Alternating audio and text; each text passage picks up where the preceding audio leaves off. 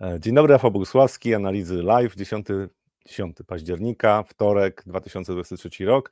Rozmawiamy oczywiście o inwestowaniu, o polityce trochę, bo się sporo dzieje, e, tym razem na świecie i e, też o tym, co przedstawiciele Fedu zrobili wczoraj, bo trochę pomogli rynkom, o tym, co się dzieje na Bliskim Wschodzie i o tym, że już w zasadzie no, rynki zaakceptowały to, że wszyscy wiedzą o tym, że Iran wspierał atak Hamasu, o tym, co się dzieje w relacjach francusko-niemieckich, ale przede wszystkim oczywiście złoto, przede wszystkim dolar, bo tutaj te, te dwa aktywa to będą aktywa, które będą decydowały według mnie e, przede wszystkim dolar będzie decydował o tym, co się będzie działo na innych rynkach.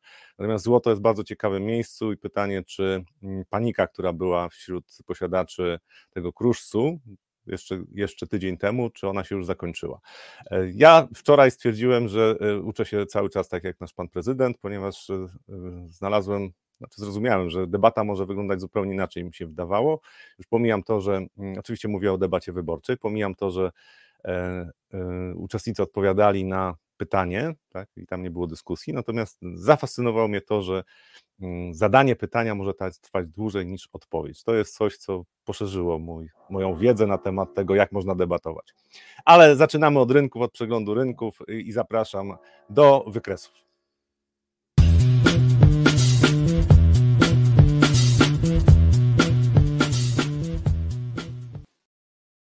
I zacznę od wykresu złota. To jest y, jednodniowy wykres. Y, I tutaj oczywiście poniedziałek, tutaj otwarcie y, z luką, silny wzrost złota. To jest oczywiście reakcja na to, co się wydarzyło na Bliskim Wschodzie, czyli atak Hamasu na, na Izrael. Dość rzadko tutaj się pojawia, pojawiają luki, ze względu na to, że ten rynek jest handlowany prawie całą dobę, czyli tylko w weekendy może się pojawić taka, mm, taka luka. No i to, co się wydarzyło? Znaczy tutaj warto zwrócić uwagę na to, co działo się tutaj wcześniej. To jest kapitulacja byków. Zdecydowanie to była taka fala wyprzedaży, e, która była napędzana kapitulacją byków. E, myślę, że e, w dużym stopniu to były inwestorzy finansowi czy ETF-y. To jest Gold Council, to jest taka strona, która tutaj analizuje dane z rynku złota sporo informacji ciekawych. Oczywiście wnioski nie polecam, bo tam oni są zainteresowani tym, żeby być byczo nastawionym, natomiast pokazują, jakie są przepływy e, złota, na przykład jeżeli chodzi o ETF-y. To jest ETF-y, przepływ w regionach. Dane są ostatnie za 22 września, czyli nie mamy jeszcze danych z początku października, E, a zakładam, że te dane będą jeszcze gorsze. To znaczy, tutaj, jak patrzymy na to, co się tutaj działo, no to był duży odpływ, jeżeli chodzi o inwestorów finansowych, i to jest coś, na co warto zwrócić uwagę. To znaczy, ten. Y, to nie ma decydującego wpływu, jeżeli chodzi o całkowity popyt na złoto, natomiast y, ci inwestorzy finansowi mają wpływ na to, że y, ruchy, tak, jeżeli, jeżeli patrzymy na ceny złota, tutaj ta linia ciągła to są ceny złota, to te ruchy mogą być przyspieszone. To znaczy w tych momentach, kiedy ETF-y zaczynają więcej kupować, to jest znacznie związane z tym, że już trwa jakiś czas mm, ruch wzrostowy w cenie złota, no to mamy wtedy taką sytuację, że mamy przyspieszenie tego ruchu, a potem jest rozczarowanie. Tak było w 2022 roku, tutaj sytuacja się pogarszała, pogarszała i były cały czas odpływy z e, ETF-ów, w końcu zmienił się trend. Teraz pytanie, tutaj ceny złota oczywiście spadły, pytanie, jak duży był odpływ i czy wejdziemy w taką fazę jak tutaj, że już ten odpływ z ETF-ów nie będzie tak duży. E, ten ruch, który tutaj mamy na, na złocie, według mnie E, ci, którzy skapitulowali, to skapitulowali. Jeżeli złoto utrzyma się powyżej tych minimów z, z ubiegłego tygodnia, to według mnie jest szansa do powrotu trendu wzrostowego. Natomiast dlaczego tak uważam, no to po prostu trzeba spojrzeć też na wykres w trochę dłuższej perspektywie. I w perspektywie to są wykresy tygodniowe, tak, mieliśmy trzy szczyty. Ja zakładałem, że ten trzeci szczyt tutaj z marszu nie zostanie pokonany, korekta jest prawdopodobna. Zakładałem, że będzie trochę płytsze, że będzie poziom 1900 dolarów za uncję wytrzyma. Natomiast tutaj ta panika oczywiście sprowadziła do niższych poziomów e, ceny, e, ceny złota. Na poziomie nawet 1815 byliśmy, tak, jeżeli popatrzymy na, na to, co się tutaj wydarzyło. Natomiast ja zakładam, że to jest pierwszy ruch wzrostowy po takiej korekcie typu A, B, C, czyli ruch taki korekcyjny, bardzo rozbudowany i wrócimy do trendu wzrostowego. Czy mam rację? Nie wiem. Zobaczymy też, co się będzie działo na rynku mm, dolarowym. To jest indeks dolara. I tu warto zwrócić uwagę na to, co się działo, to są, to są dzienne słupki, co się działo w, w ostatnim czasie. W poprzednim tygodniu mieliśmy trzy sesje spadkowe, czyli dolar tracił do innych walut. Mieliśmy też wczoraj początek dość silny dolara, ale potem spadki. Teraz jesteśmy w takiej sytuacji, że no jest le lekkie umocnienie dolara. Pytanie, czy ten trend wzrostowy zostanie utrzymany, czy zostanie przełamany i nastąpią w najbliższych tygodniach spadki, ruch korekcyjny według mnie, bo ja zakładam, że to jest początek większego ruchu wzrostowego. Natomiast jeżeli te spadki nastąpią, to poziom nawet 103 102 to są poziomy, jeżeli chodzi o indeks dolara, które możemy osiągnąć w perspektywie kilku tygodni. Nawet jeżeli jeżeli to jest trend wzrostowy, tak? bo też jest taki scenariusz, że po prostu ten trend może być trendem spadkowym. Jeżeli popatrzymy w perspektywie tygodniowej, to może ta sytuacja mm, wyglądać nie tak optymistycznie dla byków, bo tutaj może być ten ruch, to mogło być wyczerpanie potencjału wzrostowego, tak? to, już, to już są trochę dłuższe okresy, na które patrzymy, kilkuletnie. No i teraz jesteśmy w trendzie spadkowym, to był tylko ruch korekcyjny i będziemy dalej spadali na przykład do poziomu 95 e, punktów. To też jest możliwe, natomiast e, ja zakładam, że, że w tej chwili to jest raczej kwestia osłabienia na kilka tygodni, być może dwa miesiące, co by pomogło złotu. To znaczy złoto, e, to znaczy złoto zachowuje się tak w okresach, w których dolar się umacnia, jeżeli, jeżeli to nie jest związane z jakimś bardzo dużym ryzykiem politycznym, zresztą to w komentarzach się pojawiało na świecie, no to wtedy dla złota to nie jest dobra informacja. Tutaj dziś, jutro miałoby tak pięknie, miało być tak pięknie z tym dolarem, ale ja wprost mówiłem o tym i to powtarzałem, że ja mówię o dłuższej perspektywie, jeżeli chodzi o dolara, natomiast mówię od kilku tygodni mówię, że tutaj ten potencjał wzrostowy, jeżeli chodzi o do, dolara, to on, on się w, na poziomach tych 105, 107 może się wyczerpać, znaczy 106 powiedzmy, to był taki poziom indeksu.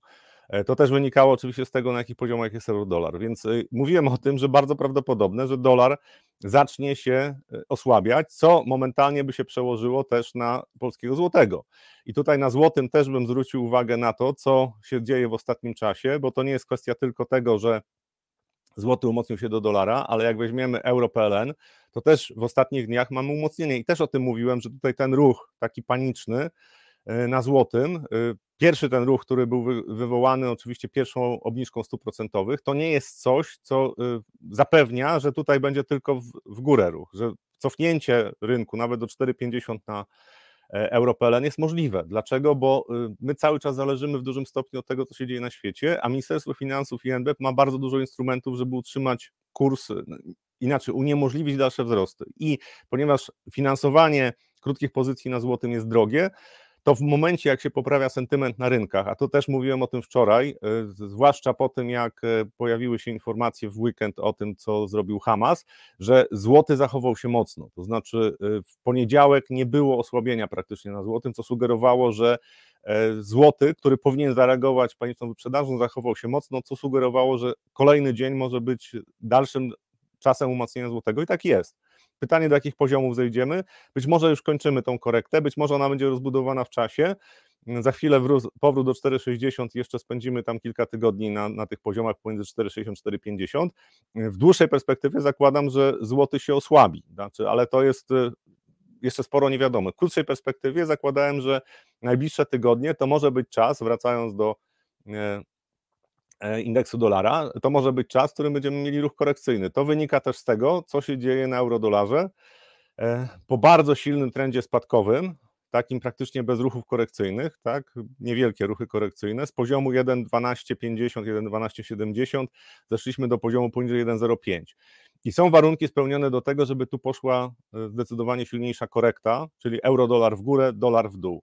Jeżeli tak się wydarzy, to jest bardzo fajna informacja dla większości ryzykownych aktywów i warunki według mnie są spełnione do tego, żeby to się wydarzyło. Czy tak się wydarzy, nie wiem, ponieważ e, Bliski Wschód może namieszać, ale też mogą namieszać e, banki centralne, tak? Może namieszać, mogą namieszać dane z gospodarki e, europejskiej, tak? Okaże się, że ta gospodarka jest za słaba. Wczoraj pojawiły się kolejne dane o produkcji przemysłowej, co prawda za sierpień w Niemczech, ale one były znowu spadek produkcji przemysłowej 0,2 to był kolejny miesiąc spadku y, produkcji przemysłowej w Niemczech, czyli tam już większość inwestorów wie, że nie jest zbyt dobrze, natomiast, że nie jest zbyt dobrze, to jest wycenione na kursie euro. Natomiast jeżeli by się okazało, że jest fatalnie już w tej chwili, to euro będzie nurkowało dalej. Jeżeli okaże się, że jest tylko niezbyt dobrze, to odreagowanie jest bardzo prawdopodobne, co nie zmienia mojej perspektywy na e, euro-dolarze, że nawet jeżeli tu pójdziemy na 1,08, 1,09, 1,10, tak, nawet na te poziomy, to dalszy ruch będzie spadkowy. E, I e, wystarczy uspokojenie, znaczy wystarczy, żeby dolar się nie umacniał i wtedy szansa na to, że ryzykowne aktywa będą zyskiwały według mnie jest bardzo duża. Więc ja zakładam w krótkiej perspektywie powiedzmy dwóch miesięcy, być może już zaczęliśmy ten czas osłabienia dolara, wzrostów cen e, złota, które w tym, w tym aspekcie będzie się pokrywało. E, w związku z tym, że no, słabszy, słabszy kurs dolara to jest coś, co wspiera złoto. Wygląda na to, że to, co się dzieje na Bliskim Wschodzie, na razie tak rynków nie szokuje. Jak popatrzymy, jak się zachowuje dolar do złota, tak, czyli tutaj wpiszę albo złoto do dolara bardziej, jak wpiszę kurs złota, no to popatrzymy, w, jak złoto się zachowuje wobec kursu dolara, no to najczęściej to jest odwrotna zależność. To znaczy, jak e, dolar się umacnia, to złoto słabnie. Tak? No to jest zasada.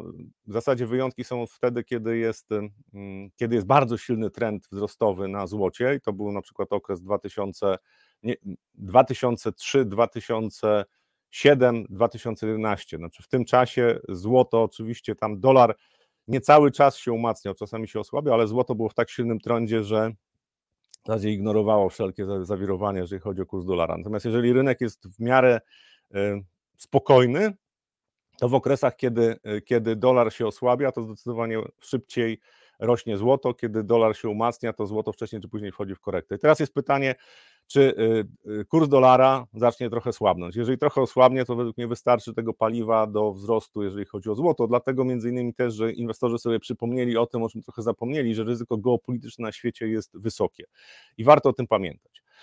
To, co mnie interesuje, jeżeli patrzymy na rynki akcyjne, to mnie interesuje, co się wydarzy w Stanach Zjednoczonych przede wszystkim. SP500, dwie sesje wzrostowe, te ostatnie, ostatnie dwie sesje, e, czyli piątkowa i poniedziałkowa, tutaj białe świece, czyli mamy wzrosty. Wczoraj zaczęliśmy dzień na spadkach, tak jak się spodziewałem, otwarcie rynku kasowego to były spadki.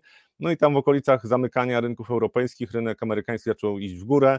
Wzrosty 0,66 e, SP500. No i dwie sesje wzrostu, no to już zapowiada, e, że coś się ciekawego dzieje, natomiast to jest niewystarczające, żeby powiedzieć, że tu byki przejmują kontrolę. Ja zakładam, że to, co się działo tutaj, jak popatrzymy na, na to, co się działo w, na przełomie września i października, to było ubijanie dna. Znaczy tutaj na, też na poszczególnych spółkach, tych większych zwłaszcza, widać było, że tam podaż już nie jest e, tak silna, znaczy przejmują akcje mm, silniejsze ręce, które są w stanie utrzymać kurs e, na poziomach, na, na których chcą utrzymać. I to cofnięcie nie było e, tutaj już bardzo dynamiczne, chociaż tam pojedyncza sesja była mocno spadkowa. Natomiast rynek się konsolidował, impet spadków spa, zmalał mamy dwie sesje wzrostowe. Teraz zadanie dla byków jest takie, żeby utrzymać się powiedzmy powyżej poziomu 4300, 4280, nie zejść poniżej tych poziomów, utrzymać się przynajmniej przez y, dwa tygodnie na tych poziomach. Być może tak, jeżeli tutaj będzie short squeeze, to ten ruch będzie szybki w górę, ale zakładając, że rynek jest trochę spokojniejszy niż y, y, taki napędzany short squeezem, czyli zamykaniem krótkiej podaży, to zadaniem dla byków jest takie, żeby utrzymać rynek tutaj na tych poziomach mniej więcej powyżej 4300, 4280. Jak to się uda, to, to, zakładam, że w przyszłym tygodniu może być kontynuacja wzrostów, być może dopiero listopad, ale według mnie są podstawy do tego e, zbudowane, żeby liczyć na rajd świętego Mikołaja, czyli listopad już jest całkiem niezłym e, miesiącem. Pytanie, czy to się zrealizuje, to jest moja hipoteza, nie mam pewności absolutnie, natomiast warunki były sprzyjające do tego, żeby rynek zaczął iść w górę, i podkreślam, najbliższe dni zadecydują o tym, czy byki wykorzystują, wykorzystają tą szansę, która została stworzona w piątek e, i, i wczoraj. Oba te dni pokazują, że reakcja była e, w zasadzie e, przeciwna takiego, takiemu powszechnemu przekonaniu o tym, że w piątek dobre dane z rynku pracy powinny spowodować, że giełdy spadną, no bo prawdopodobieństwo, e, prawdopodobieństwo podwyżek stóp w Stanach wzrosło, natomiast wczoraj spadło prawdopodobieństwo podwyżek stóp, natomiast no, ryzyko polityczne wzrosło na świecie. Natomiast warto o tym pamiętać, że e, to, co się wydarzyło wczoraj na rynku akcji w Stanach Zjednoczonych, potwierdza to, że amerykańscy inwestorzy niespecjalnie interesują się tym, co się dzieje na świecie. To znaczy, nawet duże, takie poważne konflikty zbrojne, to, to był, e, reakcje rynków tam są rzędu kilku sesji. Tak? Pierwsza wojna w Iraku, druga wojna w Iraku, to było coś, co, co sprawiało, że rynki wcześniej nerwowo reagowały, natomiast jak zaczynała, zaczynał się konflikt, no to w zasadzie to, to chwilę później zaczynały się wzrosty na rynku, zwłaszcza, zwłaszcza w czasie II wojny y, w Zatoce Perskiej. Tak? To, to jest coś, co jest regułą dla rynku amerykańskiego, że to, co się dzieje na świecie, jeżeli chodzi o konflikty zbrojne, to nie jest coś, co mocno absorbuje inwestorów y, amerykańskich. Zadanie na najbliższe dni dla byków jest takie, żeby nie y, pojawiła się tutaj silna sprzedaż, tak jak na przykład się tutaj pojawiała. Szanse na to, że jesteśmy w trendzie wzrostowym cały czas według mnie są dość duże. Według mnie mm, te minima z października, jeżeli patrzymy na SP500, to były minima po bardzo silnej korekcie, w zasadzie bez się, tak, na Nasdaqu to widać trochę lepiej, natomiast tutaj według mnie rozpoczęliśmy trend wzrostowy, który wyprowadzi rynek albo w pobliże tych szczytów mm, historycznych, 4800, albo według mnie to jest 500, 5300, to są takie poziomy, które powinny zostać osiągnięte, ale to są prognozy, to nie jest coś, co e, mogę powiedzieć, tak, tak się wydarzy, bo zawsze jest na rynkach e, mm, duża doza niepewności, to znaczy nie ma rzeczy pewnych na rynkach e, i może się dużo po drodze wydarzyć. To, co się dzieje na WIG-20, też warto zwrócić uwagę, wczorajszy dzień, ponad 2% wzrostu indeksu, Tutaj też, e, y, też o tym mówiłem, że w WIG20 już w październiku, zresztą jesteśmy na takich poziomach, e, powiedzmy 1800, 1870 punktów plus minus 30 punktów to były takie poziomy, o których mówiłem, że tutaj podaż się może e, wyczerpać. No i wczoraj mieliśmy, co prawda to jest tylko jedna sesja wzrostowa, natomiast no w dość ładnym stylu ta sesja była wzrostowa, to znaczy dużo spółek z WIG-20 brało udział w tych wzrostach. Mm, pod koniec sesji rynek trochę zaczął słabnąć, ale to wynikało z tego, co się działo w Stanach Zjednoczonych, tam otwarcie było słabe. Dzisiaj zakładam, że jesteśmy na małych plusach, jeżeli chodzi o otwarcie, natomiast pytanie oczywiście, jak będzie się dzień zamykał, to, to jest dużo ważniejsze pytanie. Natomiast też patrząc na zakres tego, tych spadków, no to osiągnęliśmy takie poziomy, przy których tylko przy założenie, że jesteśmy już w e, silnej beście, to, to, to rynek będzie dalej spadał, tak? Znaczy, tak jak spadał tutaj. Tutaj wydaje mi się, że na tych poziomach trochę poniżej 1900 punktów tutaj popyt będzie się pojawiał na wielu spółkach z WIG-20, co powinno powstrzymać takie spadki. Jeżeli mój scenariusz na przejściowe, podkreślam przejściowe, ale przejściowe w kategoriach nawet dwóch miesięcy, czy może nawet trzech miesięcy, może kilku tygodni, przejściowe osłabienie dolara to by było coś, co bardzo by pomogło e, WIG-owi, WIG-owi 20 również, a to o tym powiem też, co się dzieje na rynkach wschodzących za chwilę, bo e, tam też się dzieją ciekawe rzeczy, jeżeli chodzi o poziom niepokoju, kapitulację byków na rynkach wschodzących, to y, może się okazać, że to, co się dzieje na Bliskim Wschodzie, będzie takim punktem przesilenia. Y, wczoraj były komentarze na temat tego mądrości giełdowych, że jak słyszysz werble, to kupuj akcje, to zapamiętałem, już nie skomentowałem tego wczoraj, dzisiaj skomentuję, że e, ta mądrość mówi o tym, że jak słyszysz werble, to sprzedawaj akcje, natomiast jak słyszysz działa, to kupuj akcje. Tak? To jest, jeżeli szykuje się konflikt zbrojny, to wtedy y, warto się wycofać z rynku akcji. Natomiast jak już działania wojenne się zaczynają, to najczęściej, e, zwłaszcza, znaczy oczywiście nie te rynki, które są bezpośrednio dotknięte działaniami wojennymi, czy terytorium danego kraju, ale generalnie, jeżeli patrzymy w ogóle globalnie na rynki akcji, jak zaczyna się konflikt zbrojny, to najczęściej wtedy to jest dość dobra informacja dla rynków akcji. E, czy tak będzie tym razem? No nie wiem, ponieważ tutaj atak Hamasu był zaskoczeniem dla większości rynków e, finansowych, to znaczy widać było, że inwestorzy tego się niespecjalnie spodziewali w tym czasie. E, reakcja jest bardzo spokojna. Czy patrząc na to, co się wydarzyło, to i na waluty, tak, na surowce, patrząc na na rynki akcji, to ta reakcja jest dość spokojna. Damlab, mam nadzieję na rajd świętego Mikołaja. Prezenty same się nie kupią. No właśnie, ja też mam taką nadzieję, prezenty same się nie kupią, więc trzymam kciuki i liczę na to, że rajd świętego Mikołaja będzie. Jeżeli tutaj te wzrosty będą na rynku amerykańskim, to myślę, że my 2200, czyli ten szczyt e, z przełomu lipca-sierpnia jest do osiągnięcia, być może trochę, trochę wyżej. Sporo zależy od tego oczywiście, co się będzie działo z akcjami Orlenu. On ma duży udział w indeksie WIG20, a e, na razie e, to mm, wojskowe cysterny zaopatrują niektóre stacje benzynowe, więc ciekawe, czy zużywamy rezerwy strategiczne wojska, ale to są oczywiście pogłoski, ja tego nie wiem. E, ale faktem jest, że, że ceny y, na stacjach Orlenu i w ogóle ceny w hurcie, które Orlen ustawił, no to jest coś, co spowoduje, że Orlen pokaże straty, natomiast to nie rozłoży spółki. Zakładając oczywiście, że po wyborach e, ceny y, na Orlenie pójdą w górę, To jest raczej sensowne założenie, chociaż, no dobrze, zostawmy ten temat. Rynek obligacji amerykańskich, dziesięcioletnie, i tutaj jest reakcja znacznie silniejsza, jeżeli chodzi o spadek rentowności.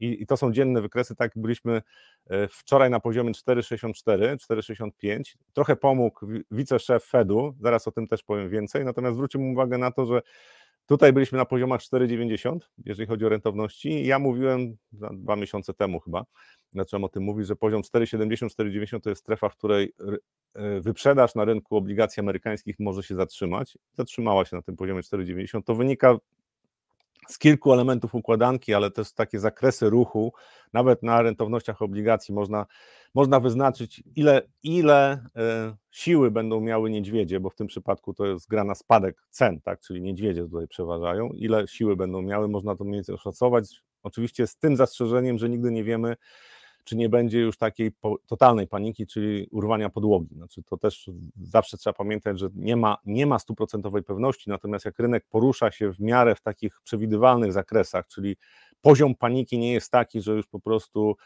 zamykają oczy i wyprzedają, no to można te zasięgi mniej więcej wskazać, gdzie przynajmniej na pewien czas pojawi się popyt. I tutaj się pojawił wczoraj pomoc ze strony przedstawiciela Fedu, zaraz więcej o tym powiem, natomiast warto zwrócić uwagę bo, na to, bo to też jest coś, co może pomagać w najbliższym czasie rynkowi akcji. Jeżeli rentowności obligacji przestaną rosnąć, mm, to powinno wystarczyć do tego, żeby wesprzeć rynek akcji.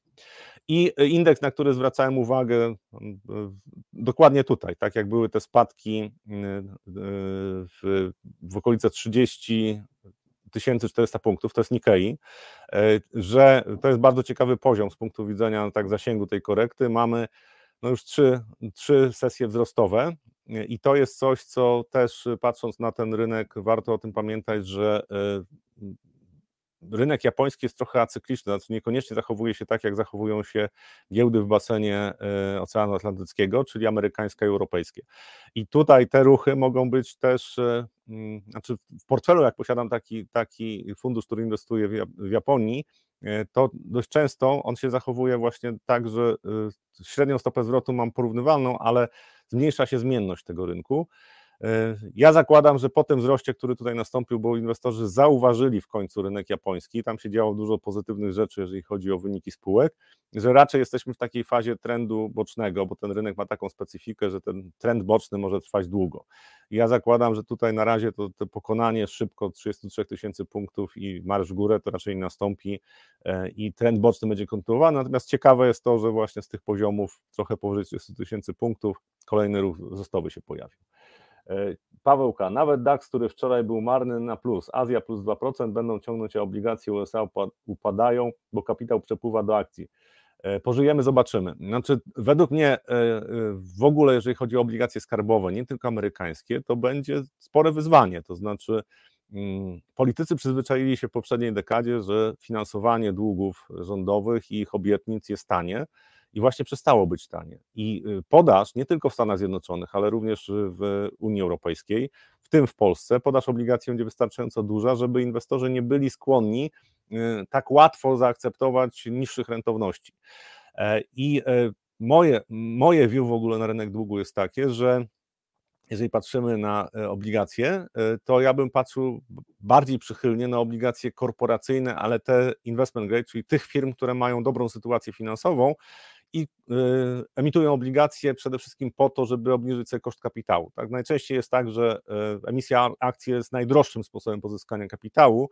Y, zadłużanie się, zwłaszcza poprzez obligacje, jest najtańszym sposobem pozyskania kapitału. Znaczy, dla firmy, która się rozwija, tak, nawet jeżeli nie potrzebuje mm, dużo gotówki, to jest też sensownie utrzymywanie pewnego poziomu zadłużenia, tak, bo to obniża obniża koszt pozyskania kapitału dla firmy, to zwiększa też wycenę firmy. I firmy to będą robiły i te, te firmy, które emitują dług, a są w dobrej sytuacji finansowej, to może być taka sytuacja, nie tylko w Stanach Zjednoczonych, ale tam zakładam, że to się pojawi, że e, rentowności obligacji tych e, dużych korporacji, tak, w dobrej sytuacji finansowej, rentowności tych obligacji mogą być niższe niż rentowności obligacji emitowanych przez Departament Skarbu. E, pożyjemy, zobaczymy. Ja zakładam, że e, wielkiej hossy na rynku długu skarbowego nie będzie w najbliższym czasie. I to jest moje takie podstawowe założenie. Preferuję w dłuższej perspektywie akcje. Znaczy uważam, że kapitał będzie płynął w ogóle perspektywie następnych lat będzie przepływał w stronę sektora prywatnego, tylko to jest proces. To nie jest tak, że już teraz wszyscy powiedzą: Nie, nie kupujemy żadnych obligacji rządowych. Nie, rynki muszą do tego dojrzewać. Będą do tego dojrzewały całą tą dekadę. Podejrzewam, być może za trzy lata zobaczymy w pełni skutki tego, co zrobili politycy w poprzedniej dekadzie i co zrobili od 2020 roku i co robią teraz. E, to e, przegląd techniczny rynków, natomiast te, te, tematy, które tutaj się pojawiają, jeszcze mm, nie tylko związane z wykresami, ale jeszcze zacznę od wykresu, czyli EM. To jest ETF, e, który inwestuje w akcje z rynków wschodzących. Oczywiście tam jedna trzecia, prawie jedna trzecia to są akcje chińskie. Natomiast zwróciłbym uwagę na to, że tutaj też spadek tych indeksów to jest oparte na MCI, mm, Emerging Markets, takim indeksie, spadek doszedł do tych poziomów, na których już byliśmy. I to też nie są takie przypadkowe poziomy, tutaj jest odreagowanie. E, a co jest bardzo ciekawe, to oczywiście to jest artykuł z Bloomberga dotyczący tego, że e, mm, niepokoje związane z zaangażowaniem Iranu tak, po stronie Hamasu w ogóle zniechęciło inwestorów e, już totalnie w tej chwili sentyment jest bardzo zły, ale w poprzednim tygodniu, czyli tym tygodniu, który zakończył się właśnie, e, odpływy z rynków e, wschodzących były bardzo duże. Tutaj właśnie ten EM, czyli ten ETF inwestujący w, na akcje rynków wschodzących, no odpływ tak półtora biliona dolarów i to w ciągu, w ciągu tygodnia. I to są duże kwoty, natomiast jak popatrzymy na to historycznie, no to bardzo często jest tak, że takie takie duże odpływy, y, to podobnie jak u nas. Inwestorzy indywidualni, którzy też w ETF-y inwestują, ale generalnie większość inwestorów odczuwa taką pokusę, żeby wycofać się w tym samym czasie z rynku. Jeżeli to jest duża wartość, to sugeruje, że my jesteśmy dość blisko momentu, w którym rynek może zmienić kierunek, przynajmniej na pewien czas. Tak? Pytanie, czy tak będzie, nie wiem, ale zachowanie rynków schodzących właśnie w, wczoraj, dzisiaj, dzisiaj azjatyckich, no, pokazuje, że tam tej paniki jakoś e, nie widać i raczej bym sugerował, że przy jakimś osłabieniu dolara przez pewien czas tutaj wzrosty mogą się pojawić. 10% wzrostu na tym indeksie, na tym ETF-ie to spokojnie może być w perspektywie dwóch miesięcy. Dlaczego nie?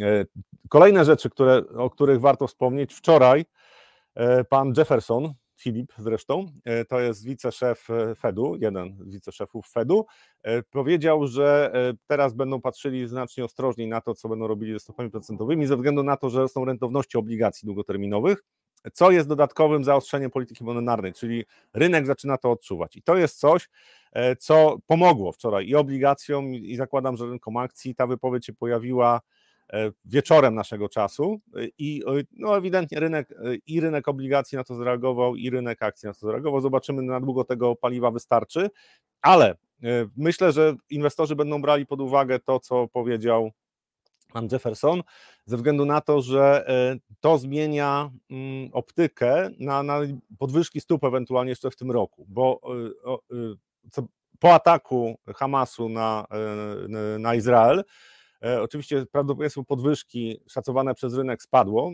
listopadowej podwyżki, natomiast po tej deklaracji to jest też coś, co inwestorzy będą brali pod uwagę, że Fed y, dostrzega, że gospodarka będzie odczuwała te wyższe rentowności obligacji w perspektywie e, następnych y, kwartałów. I według mnie to jest y, argument za tym, że Podwyżek stóp Stanów Zjednoczonych może już nie być. Mm, pytanie oczywiście, co będzie z rynkiem ropy i cenami y, benzyny, ale to jest pytanie, na które nikt nie zna odpowiedzi, bo tutaj może być problem, jeżeli ceny y, ropy naftowej poszłyby mocno w górę.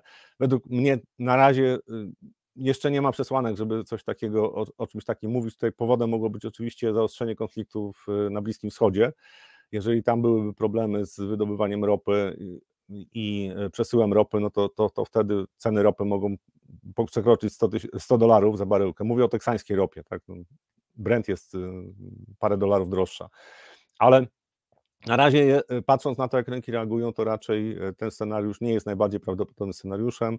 Jeżeli nie będzie czegoś dodatkowego, co wydarzy się na, na, w Izraelu, i tutaj przede wszystkim myślę o Iranie, no to raczej myślę, że e, to uspokojenie ze strony Fedu może przynieść efekt postaci e, powrotu e, popytu na bardziej ryzykowne aktywa.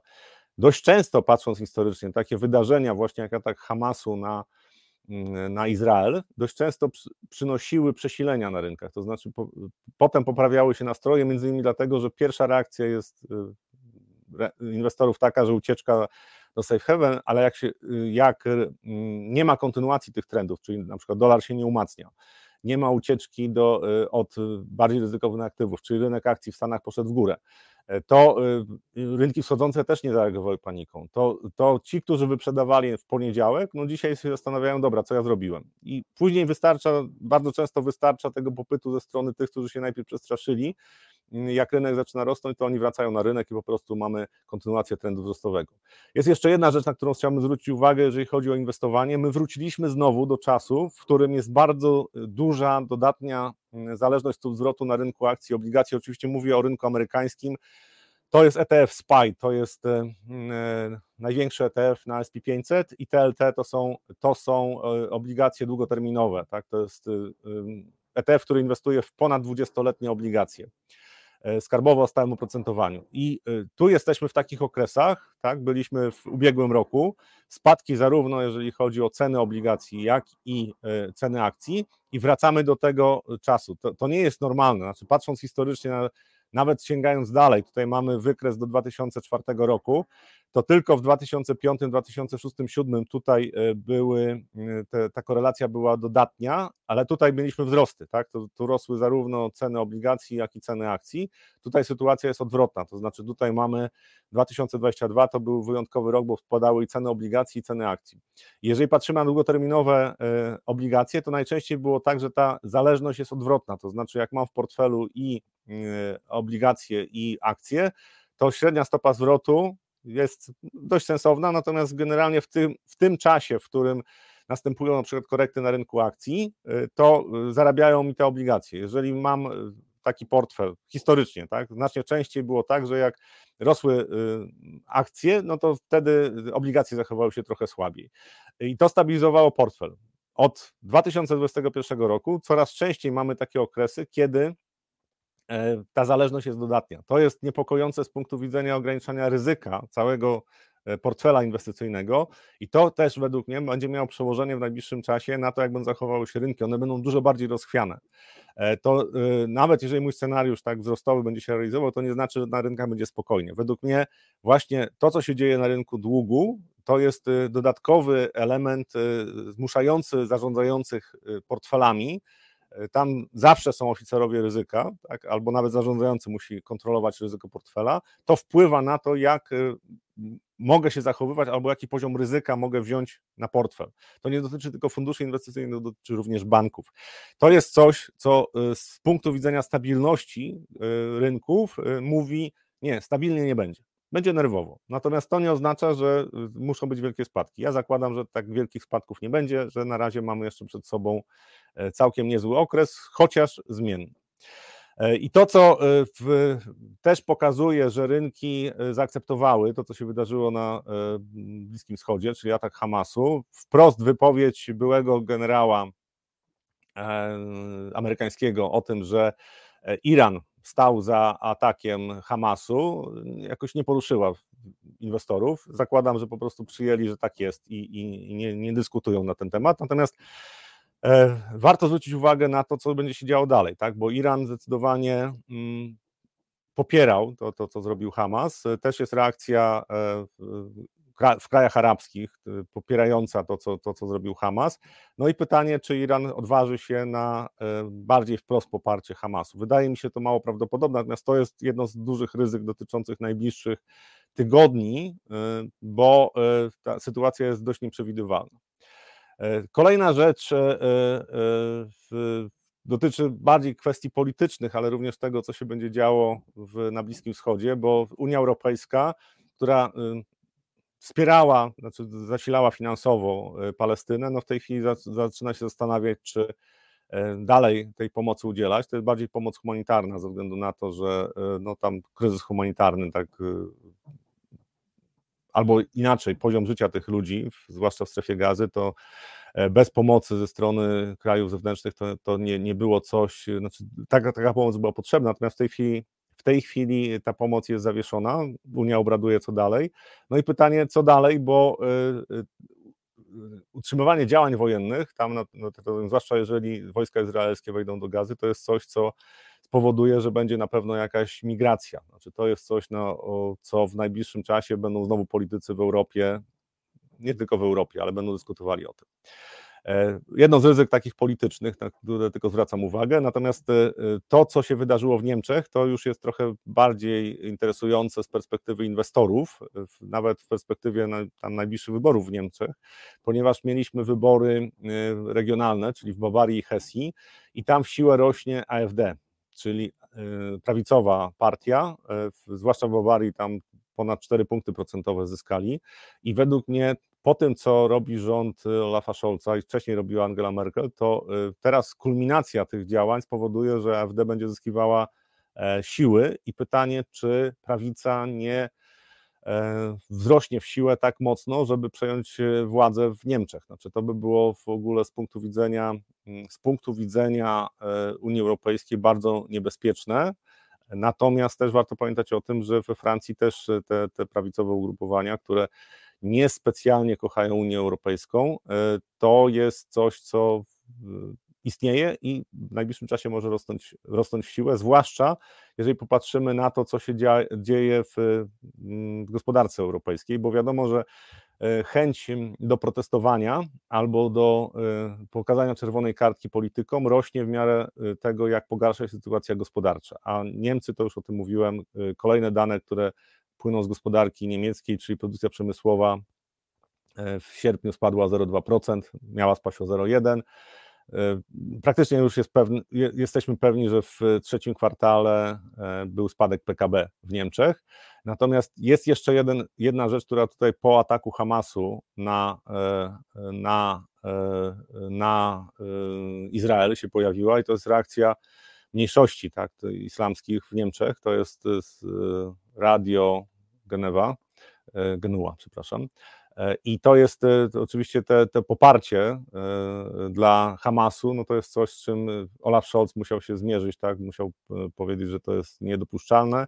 Natomiast niezadowolenie z takich reakcji tych mniejszości, które w Niemczech żyją, nie tylko w Niemczech zresztą, to jest coś, co będzie podgrzewało atmosferę. I tutaj w Unii Europejskiej ja się obawiam, że niestety sytuacja gospodarcza będzie pogarszała się niekoniecznie tak szybko, znaczy to nie musi być tak, że wchodzimy w okres głębokiej recesji, ale generalnie y, y, obywatele Unii Europejskiej będą odczuwali koszty wielu działań polityków, które są trochę irracjonalne.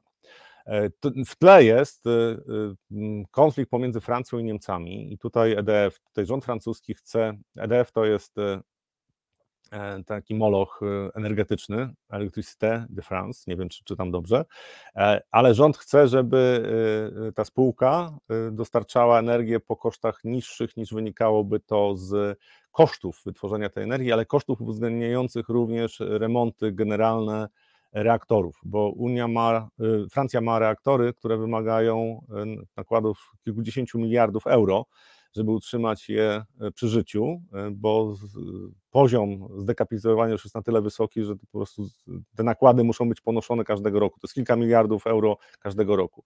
Ale Francja nie chce, żeby w związku z tym, że e, te elektrownie atomowe muszą być odnawiane, remontowane, żeby te koszty były uwzględniane w cenie energii elektrycznej. Znaczy oni chcą dostarczyć, rząd chce, żeby energia elektryczna we Francji była tańsza. I na to nie chcą się zgodzić Niemcy, którzy dobrowolnie pozamykali swoje elektrownie. Ostatnie sześć, które zamknęli, mogły funkcjonować jeszcze 15 lat bez kapitalnych remontów, ale zamknęli.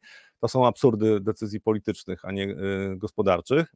I w tej chwili jest konflikt, który według mnie będzie narastał. Tutaj y, y, to, co chcą zrobić Francuzi, wymaga zgody na poziomie Unii Europejskiej, bo E, takie działanie rządu e, byłoby traktowane jako niedozwolona e, pomoc publiczno-prawna. Tak? To, to, to jest takie pojęcie, które się dość często pojawia i Niemcy to zablokują. I teraz pytanie, co zrobią Francuzi? To jest jedno, jeden z obszarów, bo tania energia w Europie, czy relatywnie tania, to jest przewaga konkurencyjna. Niemcy przy braku dostaw gazu e, z Rosji e, są w sytuacji, w której nie są w stanie konkurować, jeżeli chodzi o koszt energii. Ja nie mówię w te, teraz, w tym roku, tylko w perspektywie powiedzmy dwóch lat. Zanim, e, zanim Niemcy będą w stanie e, stworzyć system, w którym będą mieli możliwość produkowania energii wystarczająco tanio, to się muszą skonfrontować e, z Francją.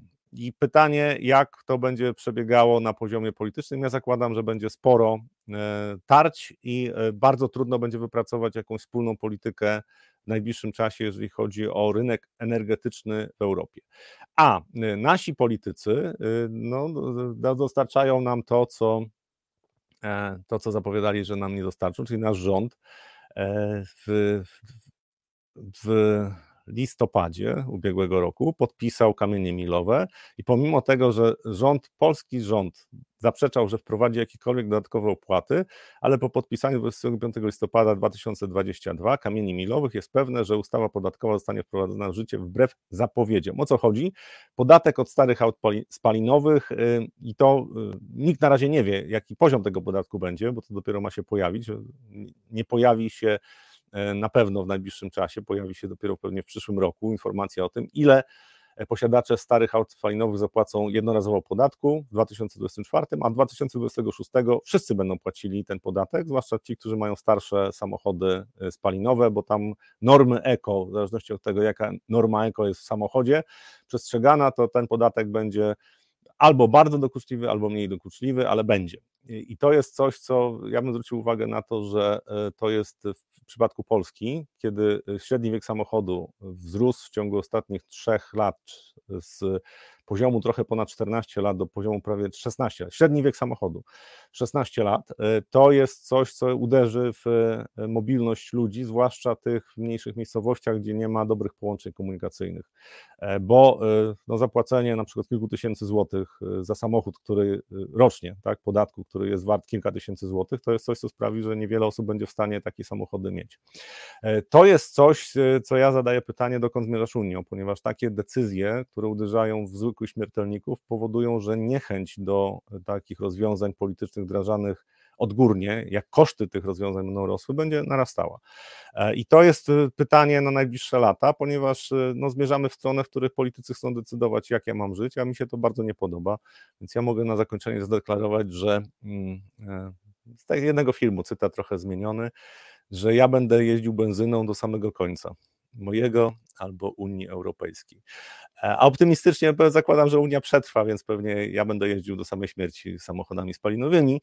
E, natomiast e, to, że napięć w gospodarce europejskiej i w świecie polityki europejskiej będzie bardzo dużo, to jestem o tym przekonany. Będą to ciekawe czasy, natomiast to nie oznacza, i tutaj podkreślam na koniec, to nie oznacza, że ja wieszczę jakieś czarne scenariusze dla rynków akcji, dla rynków obligacji. Ja uważam, że po prostu będzie duża zmienność, będzie nerwowość, natomiast też uważam, że rynki akcji przede wszystkim dadzą zarobić ze względu na to, że będzie przepływ kapitału do sektora e, prywatnego. W Europie również wiele spółek powinno na tym zyskiwać, chociaż e, nadal uważam, że Stany Zjednoczone w perspektywie najbliższych lat będą dominowały. Znaczy, ten zasysanie kapitału ze świata będzie w Stanach Zjednoczonych przebiegało znacznie lepiej. Zapraszam na kolejne live. W tym tygodniu się pojawi, będziemy pojawiali, zakładam regularnie. Natomiast e, na dzisiaj to już e, wszystko. Bardzo dziękuję za uwagę.